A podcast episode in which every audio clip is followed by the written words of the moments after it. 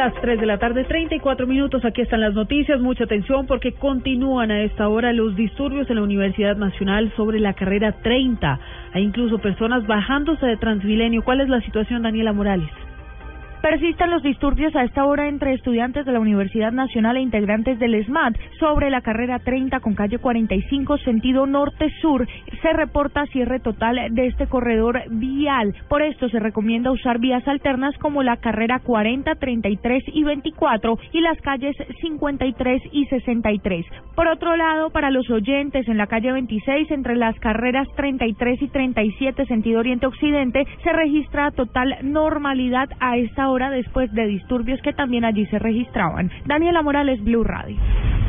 Y en otras informaciones, el gobierno nacional confió en que a pesar de la desaceleración económica se mantenga la tendencia en la reducción del desempleo. Julián Calderón.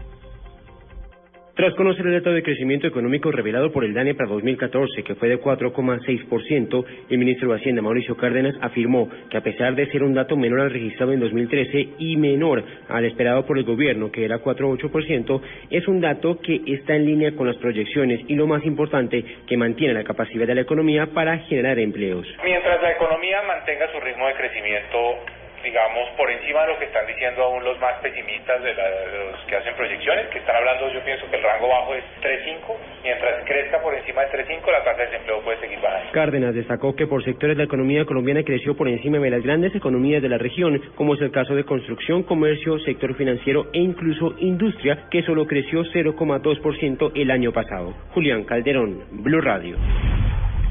Y nos vamos con más noticias a esta hora en Blue Radio. Ante el juez 31 de conocimiento, la Fiscalía General acusó de manera formal a tres oficiales de la policía, esto por su presunta participación en la manipulación de la escena del crimen, donde murió el joven grafitero Diego Felipe Becerra. El gobierno de Estados Unidos insistió ante el Congreso en que no busca la caída del Ejecutivo de Nicolás Maduro. Llamó, sin embargo, a unar esfuerzos con sus socios latinoamericanos para buscar una solución a la crisis que atraviesa Venezuela.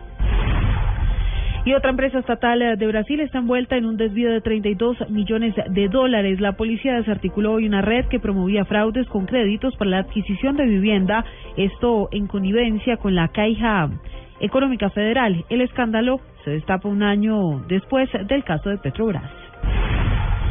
Esta y otras informaciones en blurradio.com continúen con Blog Deportivo.